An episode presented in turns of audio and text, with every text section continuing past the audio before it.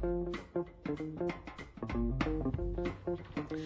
good morning, everybody. It's Jeanne Nathan. This is Crosstown Conversations with the last show before the holidays. So um, I will remember to say happy holidays to everybody before we get off the air. Um, but we we have a little bit of serious business to start the show off with because I'm sure some of you have heard about the new housing initiative, and what could be more important than that in a city where um, so many of our people have still not been able to return, and with all the um, uh, at the same time these new young folks who've come to town, that's been great for the city, but um, housing costs, rental costs have gone up, and um, our income, our average income, has not really gone up. So we have become actually from one of the less expensive cities in the country. We're now looking in terms of our rents and our, our home prices relative to our income. Um, really one of the more expensive. So um, I I was really excited uh, uh, uh, to hear about this new initiative that um, uh, we're going to hear about in just a minute. And I, I, I just wanted to kind of dig a little deeper into it because one of the things that really appealed to me about it was not just the plan itself and what it hopes to accomplish, but the way it came together. And so that's what we're going to talk about because the, the, the message here is that if there's a problem, if there's something that we can fix, that we can improve, if we get together, we can make it happen. So Andreanecia Morris, who's Vice President for Home Ownership and Community Development with the Providence Community Housing, is one of the leaders who helped pull this whole initiative together. And she's on the air with us. Are you there, Andreanecia? Hi. Hi, good morning, uh, Jean. Yes, I'm here. So I, I know that there's already been a lot of, um, you know, news on this. Um, that's how I heard about it. Truthfully, I heard it uh, from, I guess, I think it was a Times Picayune I saw it in. Um, mm-hmm but it, it, you know, I, I really have been so concerned about this issue personally because I'm so involved with a lot of the downtown communities from Canal Street down, you know, the Marigny, the Bywater, um, the, all of the Ninth Ward, Upper and Lower, Eighth and Seventh. This, this is kind of my stomping ground, and um, I've been horrified to think mm-hmm. about how hard it is for people to return, to stay, to grow. And so this is this is a very important initiative. Let's start off with uh, let's just um, uh, you know put the facts out there very clearly what this means and what this means for New Orleanians, both here and who are not back yet. Sure. Good morning, and thank you again for um, giving me the chance to come on. Uh, like you mentioned, um, there, we've been getting some good press, and but we want to make sure that as much uh, as many people who want to be engaged in this process know about it and are given the chance to participate. We have spent the last year working, uh, collecting data, talking to community to develop this 10-year plan. It is uh, a working document. It's a working, um, it's a working strategy. So it's it's not going to just, as we say, um, go in a drawer or sit on a shelf. Uh, but part of that also means that some of it we can adjust over over the, the course of the next 10 years. And um, what we've done is, again, like I mentioned, talk to communities. This was born um, at the Equity Caucus. The which is you know done annually by the Foundation for Louisiana, and the community members as well as the practitioners said we you know we want to stop coming up with solutions that um, fix part of the problem. We want to talk about what the long-term housing solutions are and, and where, where, where do we need, what are, what are the needs. So, and, so you know, if Dean, I could just restate yeah. that for you for a minute, because this is something that is really important to me. There are so many kind of little trial balloons out there in a community. This this little pilot, that little pilot, this little nonprofit, that little nonprofit, and everybody kind of trying to aim at solving a fraction of an issue. But that's what struck me as so different about this that that you really kind of took on the bigger picture, the longer term. And a lot of us kind of hedge from trying to do that because it seems overly ambitious. But you guys just kind of bit down um, took a big bite and said we're we're going to go after something that will have more universal impact. Is is is that a fair statement? That is, and I appreciate you saying that because and you recognizing that because you're exactly right. And it's not for um, that people don't want to aim for the bigger picture. It is because it is so overwhelming um, when you once you start getting to the numbers and people start getting worried. Well, can we actually make a difference? Um, the, I think a lot of the media coverage has been really fair and very hopeful about what we can accomplish. but they do note the fact that the need is 33,000 and what we identified in this this first part this first um, publication was only five only 5,000 opportunities, right? So we're going to fall a little short. But following that that typical conventional wisdom, we wouldn't try anything, right? If if, if knowing that it's so much and then and that you can turn down turn your nose up at 5,000 families um, no longer struggling, no longer living check to check because it's not 33,000. And, and that's the kind of thinking we knew we needed to get away from if we were going to move this city forward. Yeah, but also, you know, 5,000 is no small program. I, I, I know that's programs right. in a city that are dealing with, let's say, 10 kids or, or, you know, uh, a, a couple dozen, uh, adults that are, are have, uh, some kind of, a special need or problem. So 5,000 is a pretty big chunk. And here's the thing. These things tend to have a geometric impact. The impact right. is not just on those 5,000 units of housing. The impact ripples out into the communities where you put that housing. It gives other people around it hope that they can bring back their part of the neighborhood and it and it stimulates investment by others because they see something positive happening. That's you know, you just look at what happened in in Bywater. Bywater, uh, you know, not that many years ago was was in decline. Their mm-hmm. their houses were were in bad shape. They were going for, you know, maybe twenty, thirty, forty thousand dollars, nothing. And so people had lost value in, in, in there. And a lot of people moved out of the area. They moved out east. They moved across the lake, um, etc. They, they moved out because they felt like it was a declining neighborhood. Then you had, you know, a handful of pioneering artists who moved in there. They took the, the those houses in hand and they fixed them up and they they kind of put some juice back in. And once people saw them doing that, then it encouraged others to. And that's what it's all about, right? Right, exactly. But it's also making sure that one of the things Housing NOLA wants to uh, be mindful of is once you start making that an, kind of investment, how do you make sure that that doesn't get away from you, right? That people don't come and say, well, wait, this is a great neighborhood and it's, it's exciting and it's, it's great and, and, and we want to live here and you push out the people who actually make the neighborhood special. How do you make sure that the, those, the people who have already lived there, particularly in neighborhoods that are still flagging, neighborhoods that still haven't quite come back, you want that investment, you want that commitment, but Housing NOLA wants to make sure that the people who make, who truly call that neighborhood home and have done so for years can actually stay there once I, the neighborhood I, recovers. I couldn't agree more with the importance of that, and that has dogged me for all the years since the storm and, and before that. How do you do that? And how have, have people, surely you guys must have done some research and looked at, at how that was being addressed elsewhere, because I kind of did a, just a little bit of probing to find out, you know, how is that that very issue being addressed. So, so exactly how, what did you come up with? What is your, what is your strategy to address that? So we looked at it again, recognizing that New Orleans is a city of neighborhoods. We knew that we, one of the issues that we couldn't do is, you mentioned best practices from across the country. We could not bring one best practice or one initiative or uh, that that already existed in New Orleans couldn't be expanded for the entire city. It wouldn't work that way. That's one of the things that talking to community and reviewing the data revealed. And, and that was why the process, um, we, we, we um, rolled out the process the way that we did because we wanted to make sure everyone had the same set of facts as we made these decisions. So we did the comprehensive city analysis of what, actually was going on. And, you know, the numbers are startling. Um, you know, how um, ra- wages have basically not just stayed stagnant, but have actually, if you factor in inflation, wages have actually decreased in the city um, and how housing costs have doubled across the board.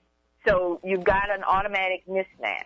And where, and then looking at that from a truly neighborhood perspective, there are some neighborhoods that are, are doing a little bit better than others, but there, there are literally people who are paying, uh, more than a third of their income towards the housing costs in, in every neighborhood in the city. So that means we have a problem that everybody shares. And so that's important to getting solutions um, if you want to have any hope of getting solutions really implemented, we need buy-in. And doing something like this for 10 years means it has to live with community because the mayor has been very supportive of this.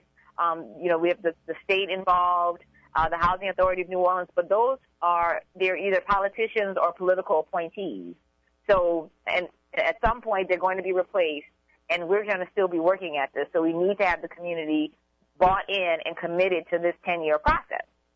So, um, so tell me what that tell me what that means. Um, uh, what does bought in mean? And and and uh, I, this is the other part of what I'm fascinated about. What what I re- why I really wanted to have you on the show is not just to talk about this program and and what you hope to accomplish with it, but again how you put it together. Because actually, Andreanecia and I want to talk to you about this further at another time. I'm trying to do a similar coalition effort in the creative economy where we still don't have people who understand it and are willing to support it. And, and I'm trying to go cross boundaries to pull people together. So I'm fascinated by the fact that you did exactly what I'm talking about over this past year. And I, I want to understand how you did it because it's, uh, also it's instructive for people out there who are concerned about not this issue, but other issues as well that require partnerships, coalition, working with government, working with the private sector, working with neighborhoods. So, so take me back to the beginning of how you right. put this together and, and what was the, what was the what were some of the key factors that made your ability to pull this group together and make this commitment, uh, which you hope obviously to be real, happen? Right. So this initiative kind of lives with the Greater New Orleans Housing Alliance, which is an independent nonprofit that I'm the chair of. So that's part of what kind of makes this easier for everybody to bite down on because it's not the city's initiative, nor is it strictly speaking something that's purely community driven without any infrastructure or resources to back it up right? So it's kind of the best of both worlds. Um, we also had to make sure that, again, we had this commitment from everybody who is technically responsible for affordable housing, the Housing Authority, the City of New Orleans, the state, because without them agreeing to coordinate their resources, then why would the community come to the table? Because who are everybody wants to make sure they're not wasting their time. So we got that buy-in from the public officials the city council at the, off the bat, and then we went out and and took our time and did these points of engagement um, at, at neighborhood associations. We went to Lafayette Square in the park, Jazz Fest. Um, we worked with the Neighborhood Partnership Network and did a special edition of their trumpet that was published in the Gambit to really educate people and engage people in this process. And we kept saying to people, we are going to make these decisions together. And all of that, all of that community engagement culminated with a, a summit that we had on um, June 6th in A.L. Davis Park. And so again, making everyone understand that we wanted all voices at the table. So instead of having, you know, this typical staid, you know, very, very um, structured summit, we got volunteers, we got um, community leaders to meet people where they were in their communities and really talk to them about what their issues were. Um, if someone was, you know, if they had, if they were, had language, we had volunteers out there who spoke Spanish so that anyone who came out there who didn't speak English could, could weigh their issues. We also, um, we also went to some of these specialized communities, um, people who we have deemed special needs populations who don't all, often get addressed. Um, the elderly, um, you know, disabled are always kind of always on those lists, and we wanted to make sure they remained on that list. But what about the ex-offender? What about kids aging out of the foster care system? What about our cultural culture culture bearers? How do they kind of sit at the table because they all have special needs and specific needs? And what we got came out of that was got out of that was that we were going to have to do a neighborhood-based plan, and so that the plan for Treme was going to probably be different for the plan for uh, Gentilly and we needed to be okay. Everyone needed to be okay with that because those are um, this, it's all New Orleans, but the the issues in those communities are different. And how do we a- address that community's need? And and that kind of really opened the door up even more so because then people realized that we weren't trying to cram a one size fits all, fits all plan down their throat to say that we were doing something, right? So, um, so let me just ask you. So, uh, and I think this is something that all of us in the nonprofit universe, and I'm part of that, um, face, and that is this is this is a very big, time-consuming effort, and and quite frankly, it requires some kind of a financial base to get out there and do all this work. So, uh, how did you finance this this effort to begin with? So, um, again, with the Together initiative from Foundation for Louisiana, we were able to secure um, very modest seed funding.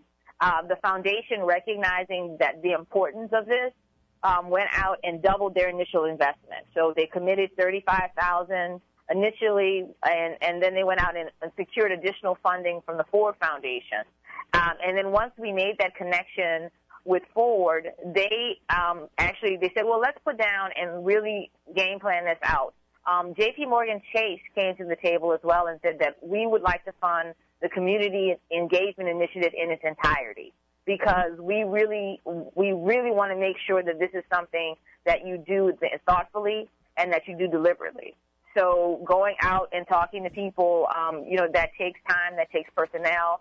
Um, having facilitators at meetings, um, having food at meetings, having meetings in places that aren't necessarily easy to get to or free. Uh, those are the things that we had to really put dollars towards.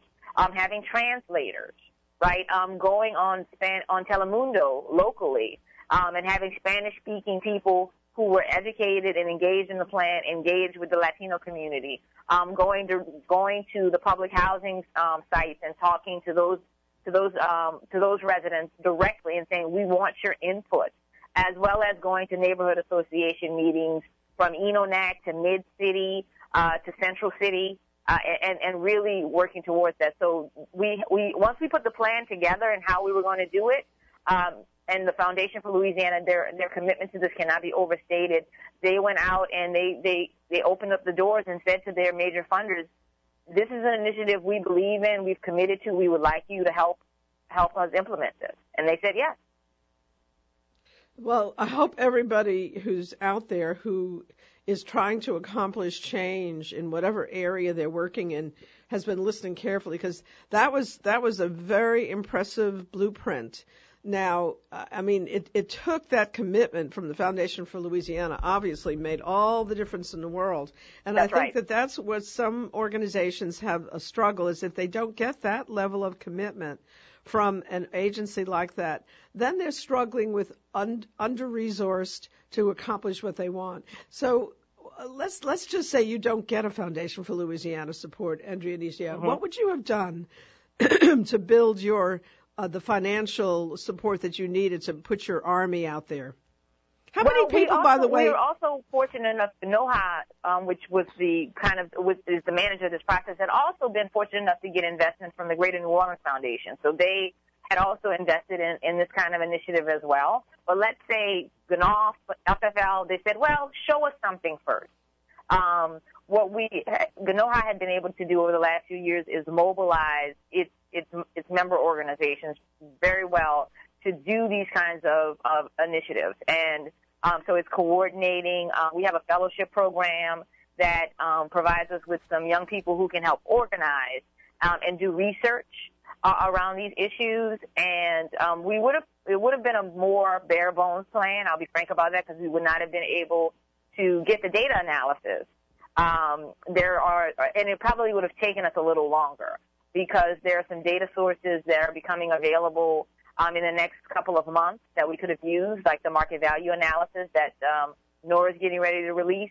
So we would have probably extended the timeline. So instead of getting it done um, for in time for the 10 year, you know, because we were really committed to having to addressing what are we going to do now that the 10th anniversary of Katrina has come and gone. What is going to happen for the second half of recovery? But if we could not have gotten the, um, the, the financial commitment, we would have had to re- rethink this and spend a little more time on the planning process. It would have probably gone to about, it probably would have taken us twice as long. So it would have been about 24 months instead of the 12 that it was. But again, if you're committed to that, you can do that. And, uh, and I, I, I have to believe that once we demonstrated some results, you could get additional in, in, uh, investment. Yeah, so um, yeah, this has been fantastic, really interesting. Let's go now to what you're hoping is going to happen as a result of your efforts so far in in the year coming, and Mm-hmm. um, and and what what are your next steps in terms of taking this forward? So. One, uh, what are you hoping to see as a result of this initiative so far? And two, what are your next steps in taking it further? Well, we're hoping to see um, by the end of the year we'll have our first report card under its belt, And so we will be grading ourselves and our efforts to get some of the policy changes that uh, policymakers have committed to. Um, for example, the Housing Authority of New Orleans has committed to do um, what they call mobility counseling um, and additional landlord outreach because we want to make sure that voucher holders aren't concentrated in areas where they don't have access to transportation um, and access to services and access to jobs. So that's they've committed to that. So we want to see those kind of initiatives roll out, you know, in the first year. Uh, we want to do outreach with senior citizens who are um, who own their homes and are starting to experience some um, cost burden because of taxes. There's actually a program on the books in the city of New Orleans to um, for senior citizens to have their taxes frozen, um, you know, because it, it because it might become a cost um, burden for them.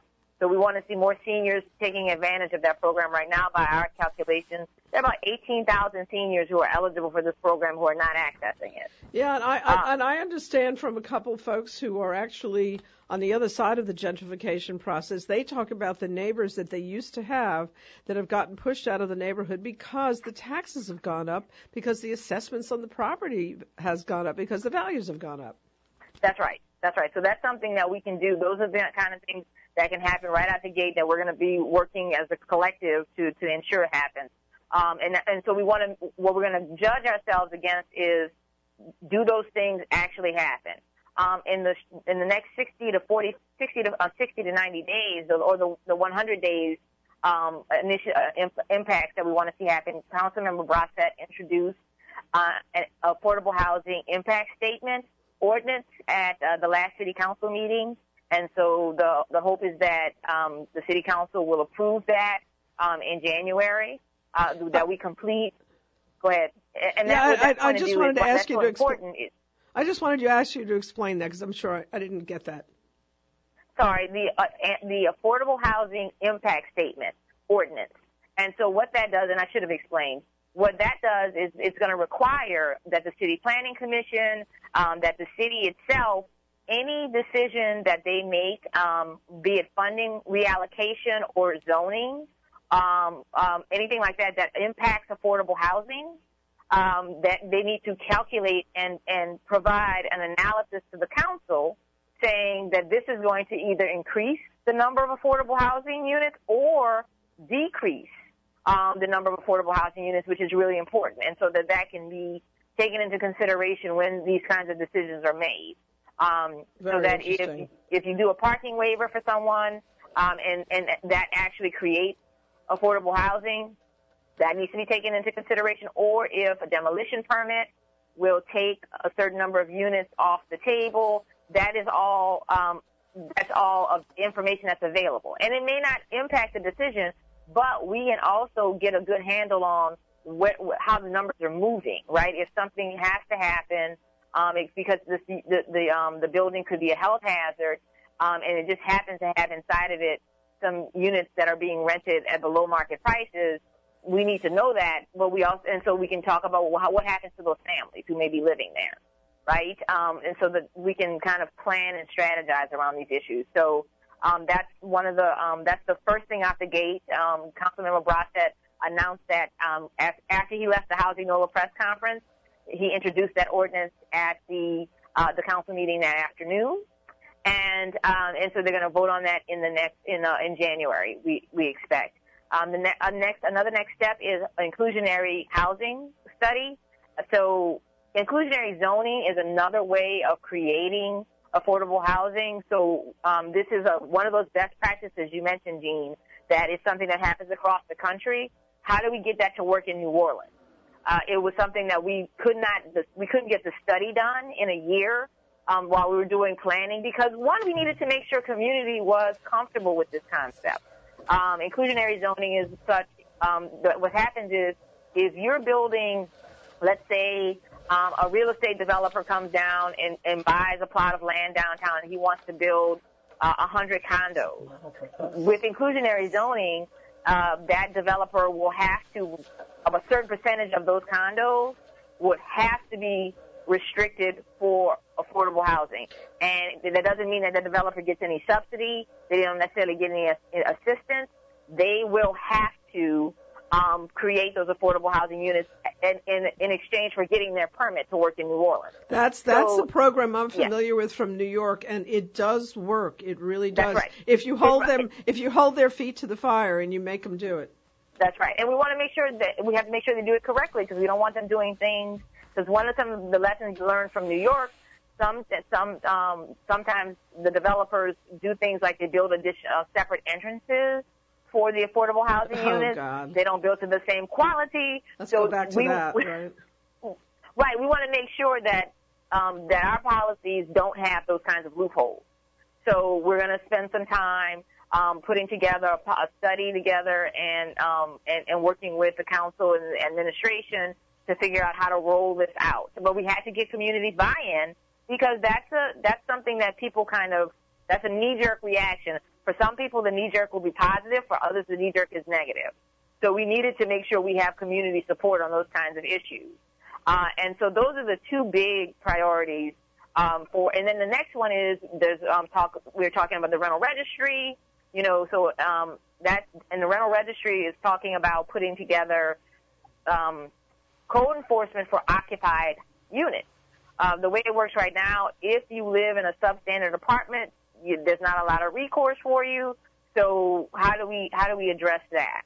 Uh, and so those are the, the the top three initiatives that we're going to be tackling, um, that or different partners are going to be tackling um, in the next hundred days. Well, this is just um, uh, fascinating. It really is, Andreanecia. You know, I'm just curious because I, I'm such a curious person about people and, and how they get engaged in, in what they do. So uh, take me back for just a minute to who you are and how you got committed to um, housing as an issue. And uh, I see, you know, you work with Providence. And I, I, quite frankly, I was mad at Providence for a good while, and I'm getting over it. But when they took down Lafitte, I just, you know, I, I'm, I'm a neighbor of Lafitte. I live on Esplanade between Miro and Tonti, and so um, Lafitte was my neighbor, and I, I, I didn't agree with the idea of tearing it down. So I had, I had a, a little a lump in my throat over that for quite a while. Fought it, and um, I'm getting it over it because, uh, you know, quite frankly, I would have to say what you're doing has more than anything else that they have done helped me to get over it. But but how how did you how did you get involved in this? Tell me a little bit about yourself. Are you from here? That's what I'm everybody asks from these um, days, right? Edgard, Louisiana, originally, which is Where? about 45 minutes outside the city, and um, uh, came here to go to college at Loyola and stayed, uh, like a lot of people, and made the city my home. Um, and started working at the housing authority right out of college. So um, jumped right into affordable housing um, right off the bat, um, and doing it from a slightly different standpoint, working in the communications department, um, client services, um, the strategic planning department, and so learned a little, learned a lot about affordable housing, particularly public housing, and how um, the the benefits and and how um, and and the beauty of those communities up close and personal. And, going from a person who was not very familiar with public housing, we don't have a lot of public housing in Edgard, Louisiana. It's a small rural community, and coming to a city where um, the housing authority was at its height, the sixth largest in the country, was quite a big difference. Um, and but really, you know, New Orleans, New or- the you know the, those those communities, Lafitte and the old Saint Bernard and St. Thomas and Desire, those communities have such resonance and, co- and connection. And I think what we've done with rebuilding them is is is is, is um, been able to give people um, a better chance in those same communities. At least I think that's what we've done at Faubourg Lafitte. and you Uh, and I think um, the other ones have done so as well. I, I was just talking um, the other day with somebody, and I, I'm not going to recall his name right now because he's still new to me, but he works with Enterprise, and he works on Lafitte, and um, he told me that uh, actually a fairly high, higher number than I thought of previous residents have been able to return. That was so encouraging to hear. Yes, yes, we have. We brought home about 134 um, former Lafitte residents at Lafitte who are living there right now. We've actually brought home more than that, but people have moved out um, and moved on. But right now we have about 134 former Lafitte residents living at the Lafitte site. And that's 134 out of how many residences total? So it was eight, so right now we have um, at Lafitte there are this um, 200 and well, 276 oh, I got to do the math again because it's one of those numbers. You know how you keep them in your head. In Uh, I don't keep numbers in my head very well at all, so don't be embarrassed. So it's 300 and it, it should be 360. okay. And, Yep. and those other people are people who are coming from a more um, uh, middle income background, which is one of the Nope. objectives of mixing people, or what? No, Lafitte, um, if, if you recall, Lafitte's uh, tenants is one for one replacement. So 276 of the apartments on the main, um, on, on Lafitte itself are low income um, apartments. They are Okay, for that's that's much better um, than I thought. Yeah, Yeah, great. yeah. So while we Good. only have 134 former Lafitte residents, um, the, the, when you do the math from 276 minus 134, that is still those are still low income families, people who could have lived at Lafitte pre Katrina. I, I have. Um, I'm going to have to move on to my next guest shortly. Yep. But Andreanecia, one, let me ask you just one other question, just out of again curiosity. That one of the big question marks in everybody's minds has to do with who's been able to come home and who hasn't and why. And um, the, the the sense is that you all in the housing uh, arena, and especially those of you working with public housing, know more what's going on than most of us give me just a kind of headline on how we're doing on getting people back, and for those who have not come back yet, what are the major issues? So we're still down 100,000 African Americans is the the big headline uh, when it Wow, talks about who's still. come back. I've heard that number now for 10 years. I thought we'd made some progress on it. No. Nope, we're we're still down about 100,000 Wow. African Americans. Um, so we and again the population number is still bearing out. So we again that's why this kind of initiative is so important because we still have work to do. That's those are folks we can come have come home over the next 10 years. And so there are um, the the state has recently announced additional um, changes to the road home program that should make it easier for more people to rebuild and come home. Um, these initiatives where we're going to be trying to create more subsidized housing in different communities that better connect people to jobs and, and, and other opportunities. That should make it easier for people to come home and stay in the city. First time ownership opportunities uh, for people who may have come back to the metro area and are living in, um, you know, Jefferson Parish or St. Bernard Parish and want to be able to buy in New Orleans. Those kind of initiatives um, should make it easier for people to come home, and so we can get those numbers up. Well, it, it it's uh it's such an important thing, and you know we all talk about maintaining the cultural character, the legacy of our city, and without the people who are the foundation of that legacy, we cannot do it. So um, uh, all uh, all power to what you're doing. Uh, I'm I'm blown away. Uh, by the the level of commitment, by the partnershiping that you've been able to accomplish, um, I've taken notes furiously because we're trying to do something very similar in the cultural arena. Um, And actually, I'm thinking how I'd really like to have you come talk to some of our folks that we're trying to get together on our.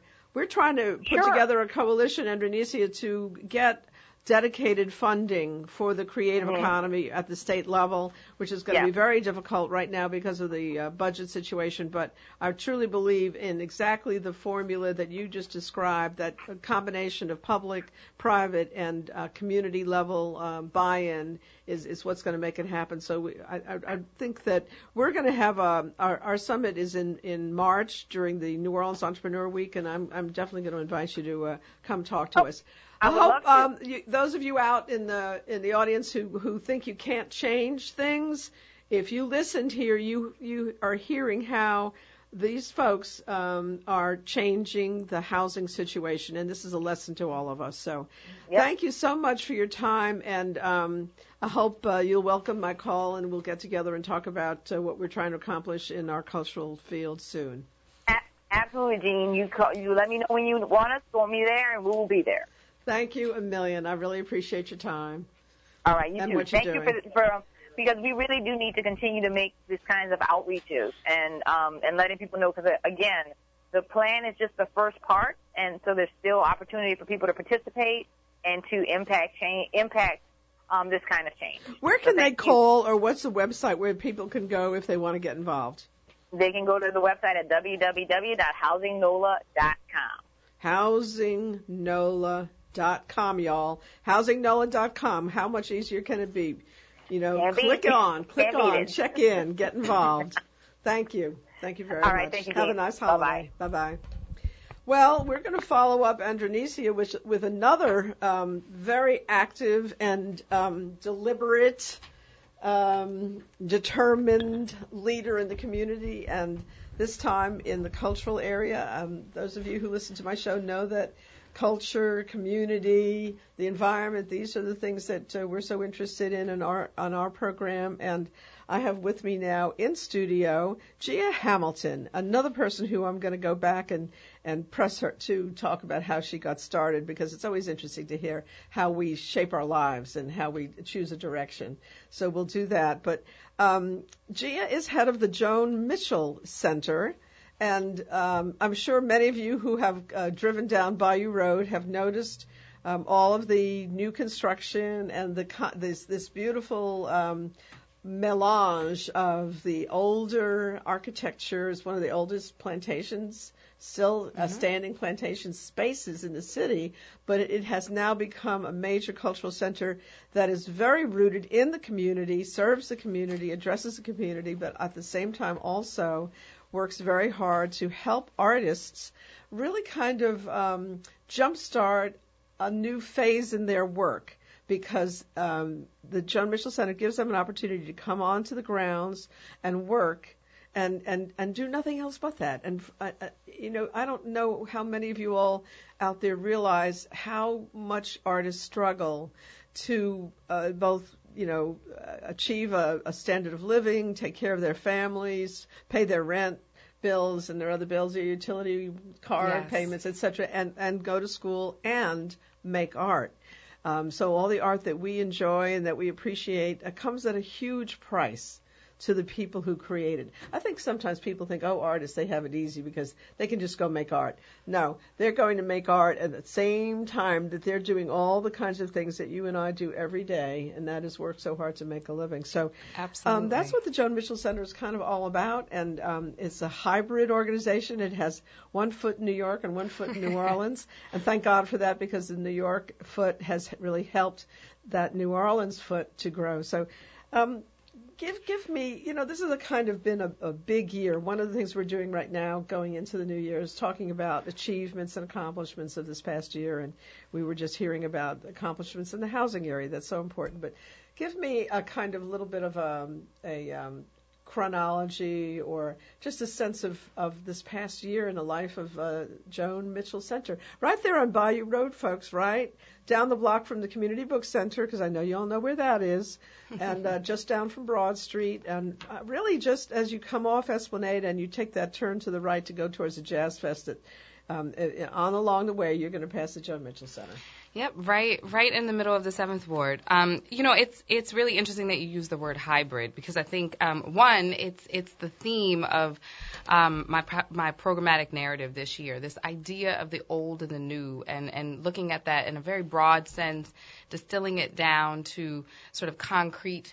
Um, binary things that are coming up for us um, in New Orleans right now, which are, um, you know, create tension but also create opportunity. And I think that's really where the helm of my work lies and in those opportunities. And so, yeah, we've been working for the past um, four years actually to develop the Joan Mitchell Center, which is an artist residency center.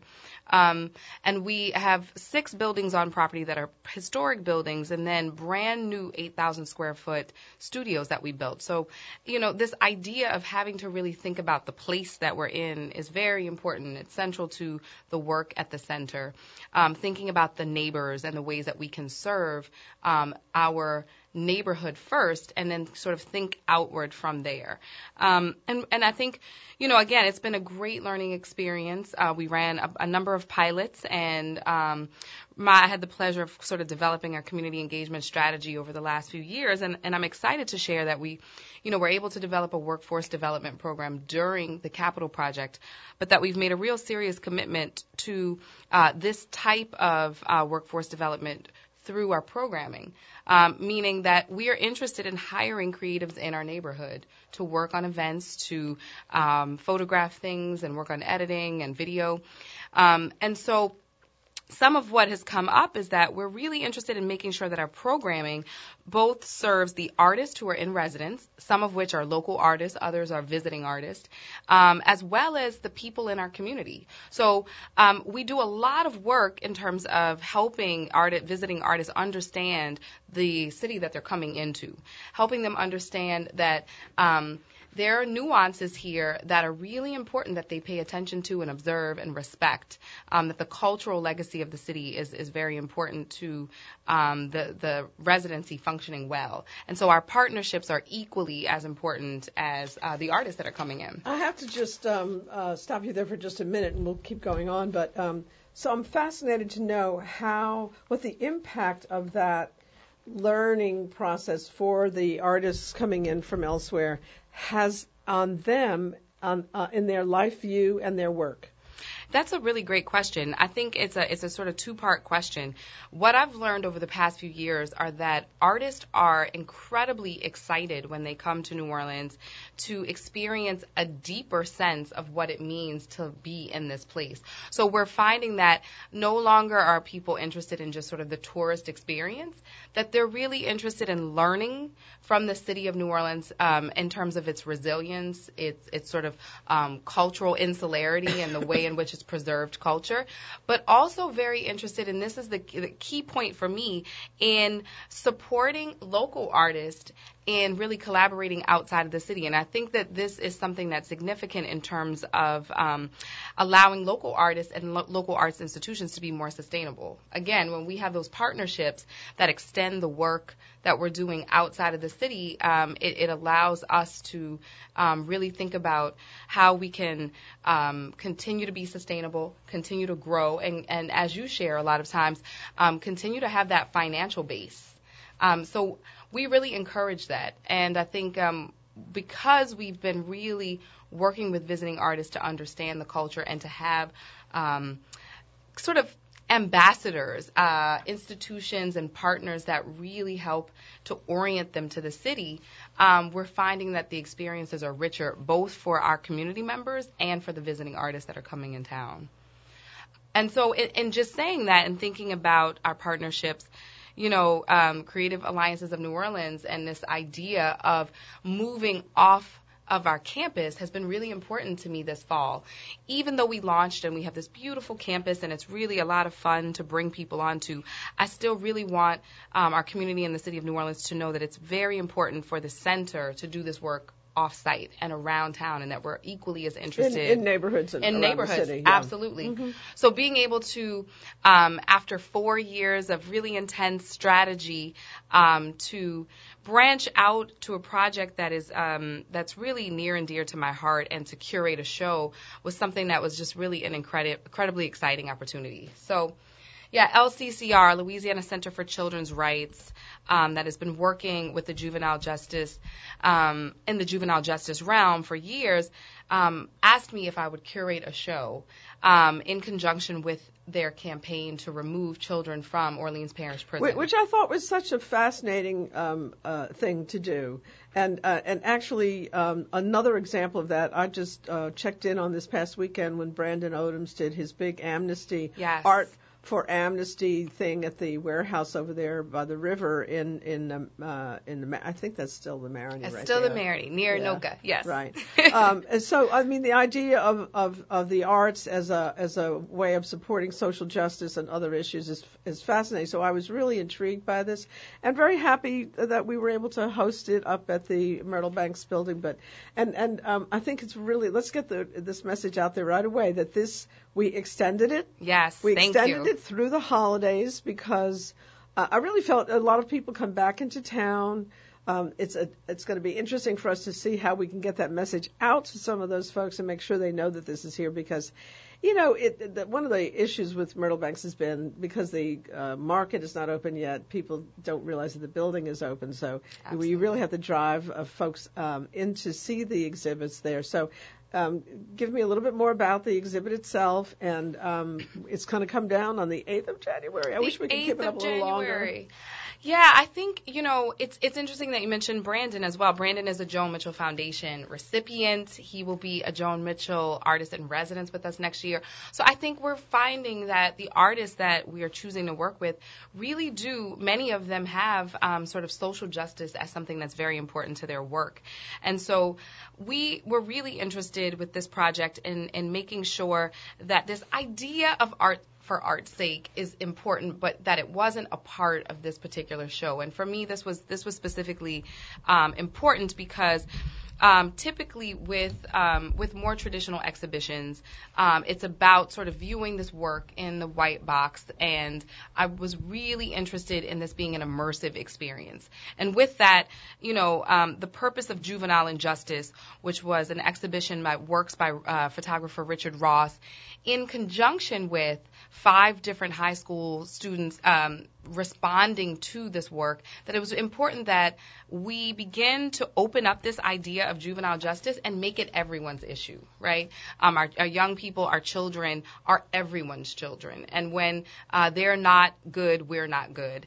And so, um, the sort of premise of this of this curatorial statement was really look, listen, and act. Looking at this work, um, Richard is a brilliant photographer who does this work all over the country and really has, over the past 20 years, been at the forefront of documenting um, young people in, in justice yeah, systems. so let, let's give people a picture of it because the the power of the images that are up in this exhibit is undeniable. There's nobody who walks into the gallery that is not blown away.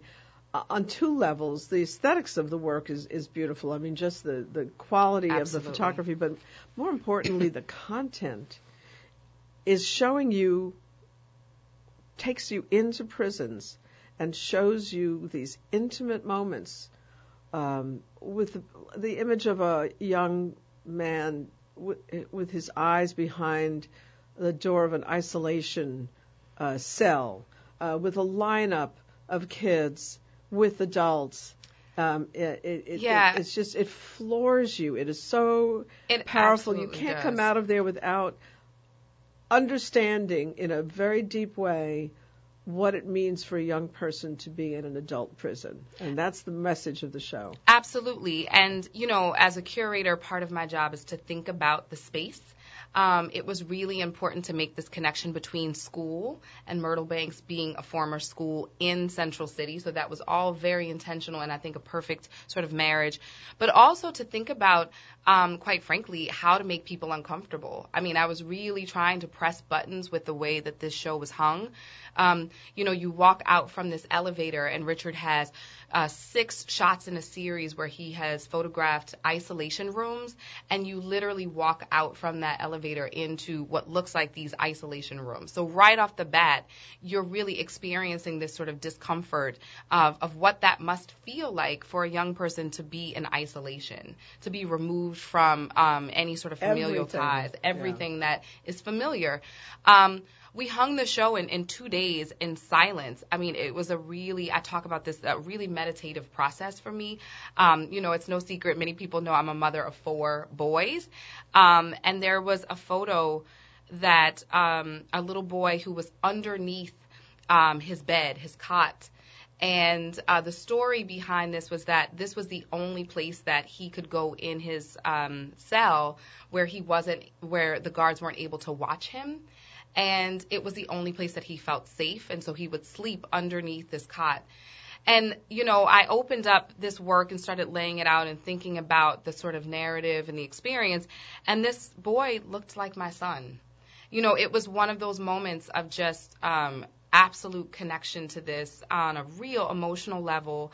And it really um, it prompted the experience that i wanted people to have. So we literally hung the show lower so that every aspect of looking at this work and viewing it viewers would have to view it from the perspective of a young person. Um, there are benches that are set in the middle of the corridor of, of the space and we chained the exhibition guides to the benches with this intention of thinking about chains, thinking about the ways in which our children are sort of handled in these situations. But also, when you're there and it's quiet, um, it's a really, really, really deeply disturbing sound to hear these chains as you read the stories of these young people. So, um, in just thinking about that, it was it was this act of looking, really deeply looking at the work, um, connecting with the work, and dealing with turning away from the work sometimes. So, just so it's interesting what you were saying about um, the reaction you had to the young man under the bed.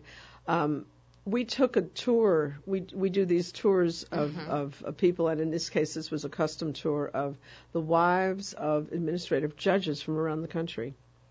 Um, and we had with us um, a, a, man, um, uh, a friend of mine, who is a tour guide. is African American.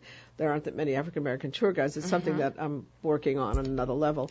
And um, he was knocked out by it, and his nephew at the time that he was in the show, was in um, the prison in in um, uh, at Tulane Broad, mm-hmm. and um, he said, "You have to help me get him out of there." Yeah. And you know, in my case, you know, in in this particular instance, I, I, I because of the work I do and, and have done all my life, I was able to pick up the phone and call somebody and say, "Get that kid out of there."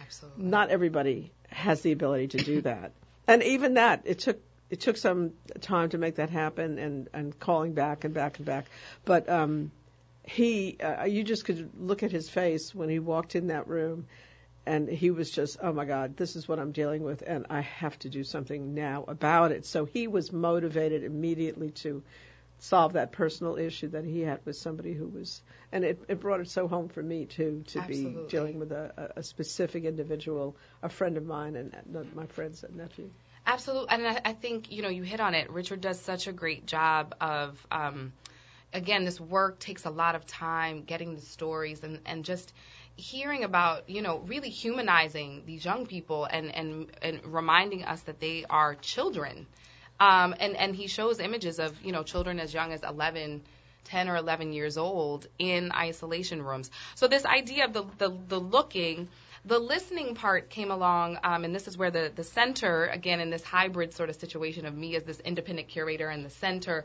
really being interested in art and social justice, hosted a town hall in October and this town hall was really to focus on um, sort of artists and activists and where these two things meet, um, to have a real, a larger macro sort of conversation about um, how we can do better, how we can include artists, how um, across sector we can think about uh, the power of art and the and, and and the very unique sort of contribution that artists make to society.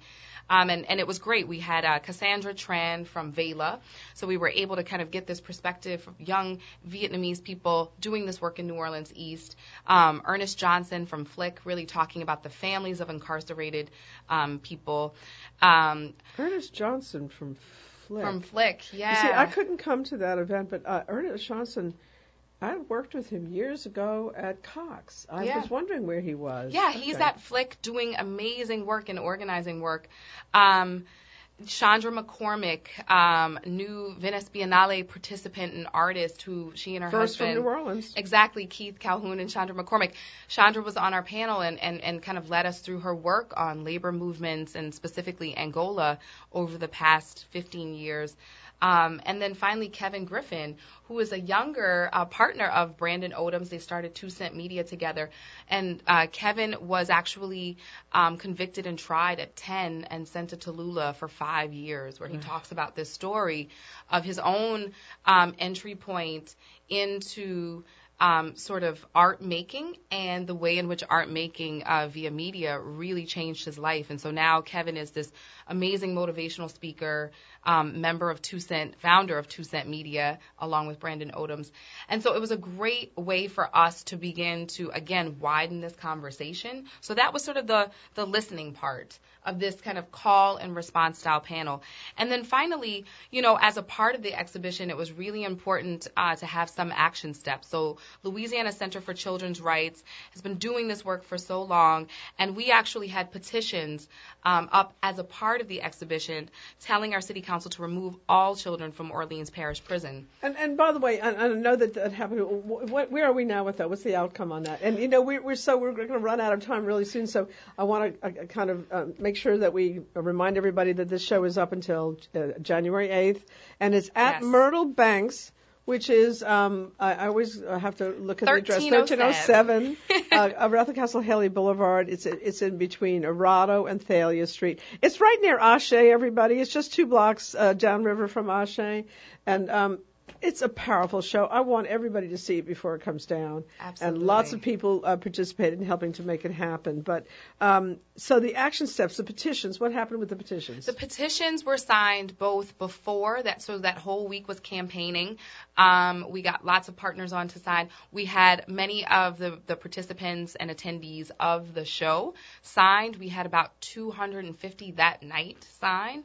Um, and then, of course, the rally I where many of our city council members were in support of this. And so, um, you know, we're seeing positive um, results from this. And I, I want to direct everyone to LCCR, Louisiana Center for Children's Rights.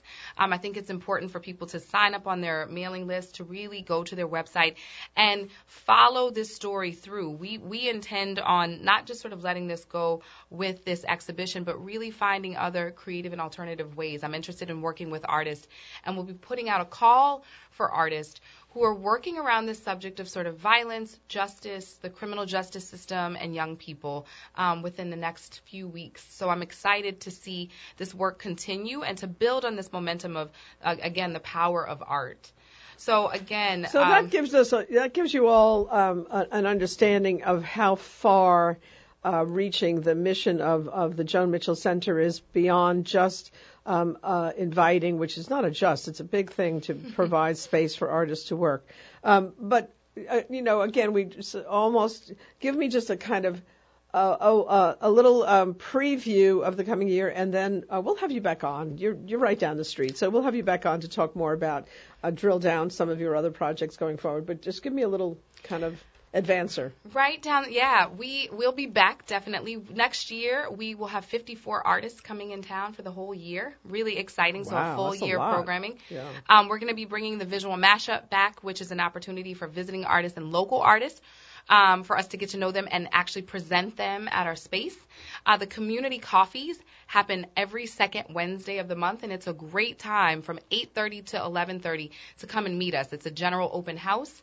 Um, it's a chance to meet the staff, to talk to me. I look at work then, and um, and hopefully to just connect people Oh, with so each you other. look at work at the coffees too? I do. I'm always so people can encouraged. bring in work. Absolutely. And at one of the coffees I know in the spring, probably in March, we'll be hosting another portfolio review, um, which again will hopefully open the doors for artists that we haven't worked with um, to get to know them. So we've, we've got a full year of programming, lots of exciting projects coming up. Um, and I'm looking forward to next year starting to delve into this idea of legacy. Um, this year we've been talking about hybridity. Next year, really thinking about legacy as we prepare for the tricentennial. And this idea of how um, gener- intergenerationally we work and pass the baton in terms of leadership, how we honor um, our leaders who have done this work and really laid the framework for the work that many of the younger leaders in my generation get to do now. And I want to find really great ways for us to do this publicly together. I I um uh, I love that idea. That's actually something that we're looking at uh, in some of our next exhibits at Myrtle Bank. So Excellent. again, we have to talk a little bit about that partnering we were um, uh, visiting uh, the other day because the idea of uh, what I'd really like to do is match off some of the so-called newbie artists with some of the artists who've been working Mm-hmm. Love here it. forever into collaborative projects and see what happens when you bring them together. Because right now they're working sort of side by side, not so much together, and that's something that I think would be really intriguing. Something that I did when we first formed the Contemporary Arts Center when we started the Dewdrop Bid, and we would bring musical artists in from elsewhere Yes. and locals and have them work together and jam together and, and, and influence each other. Um, Joan Mitchell Center, exact address. 2275 Bayou Road. And I'm really excited. This was kind of the launch again of my curatorial path, and so you can find out more about my work at giamhamilton.com. Thanks so much for having me on. I really appreciate it. Loved having you. Uh, uh, uh, is that a call coming in? Okay, all right. we're we're about to go off, and listen, y'all. Please have a wonderful. Um, holiday season, uh, winter solstice, a little moment for rest and contemplation and um, reviving your spirit for the coming year. And um, I always say one of my favorite things about New Orleans is that in January, when I used to live in New York, it was sort of the beginning of the horror time of the year, just cold, miserable, terrible.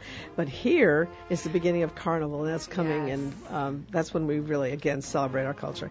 Um, have a great holiday. This is Jeanne Nathan's Crosstown Conversations. Gia Hamilton has been with us with the Joan Mitchell Center. We thank you for coming. Thank you.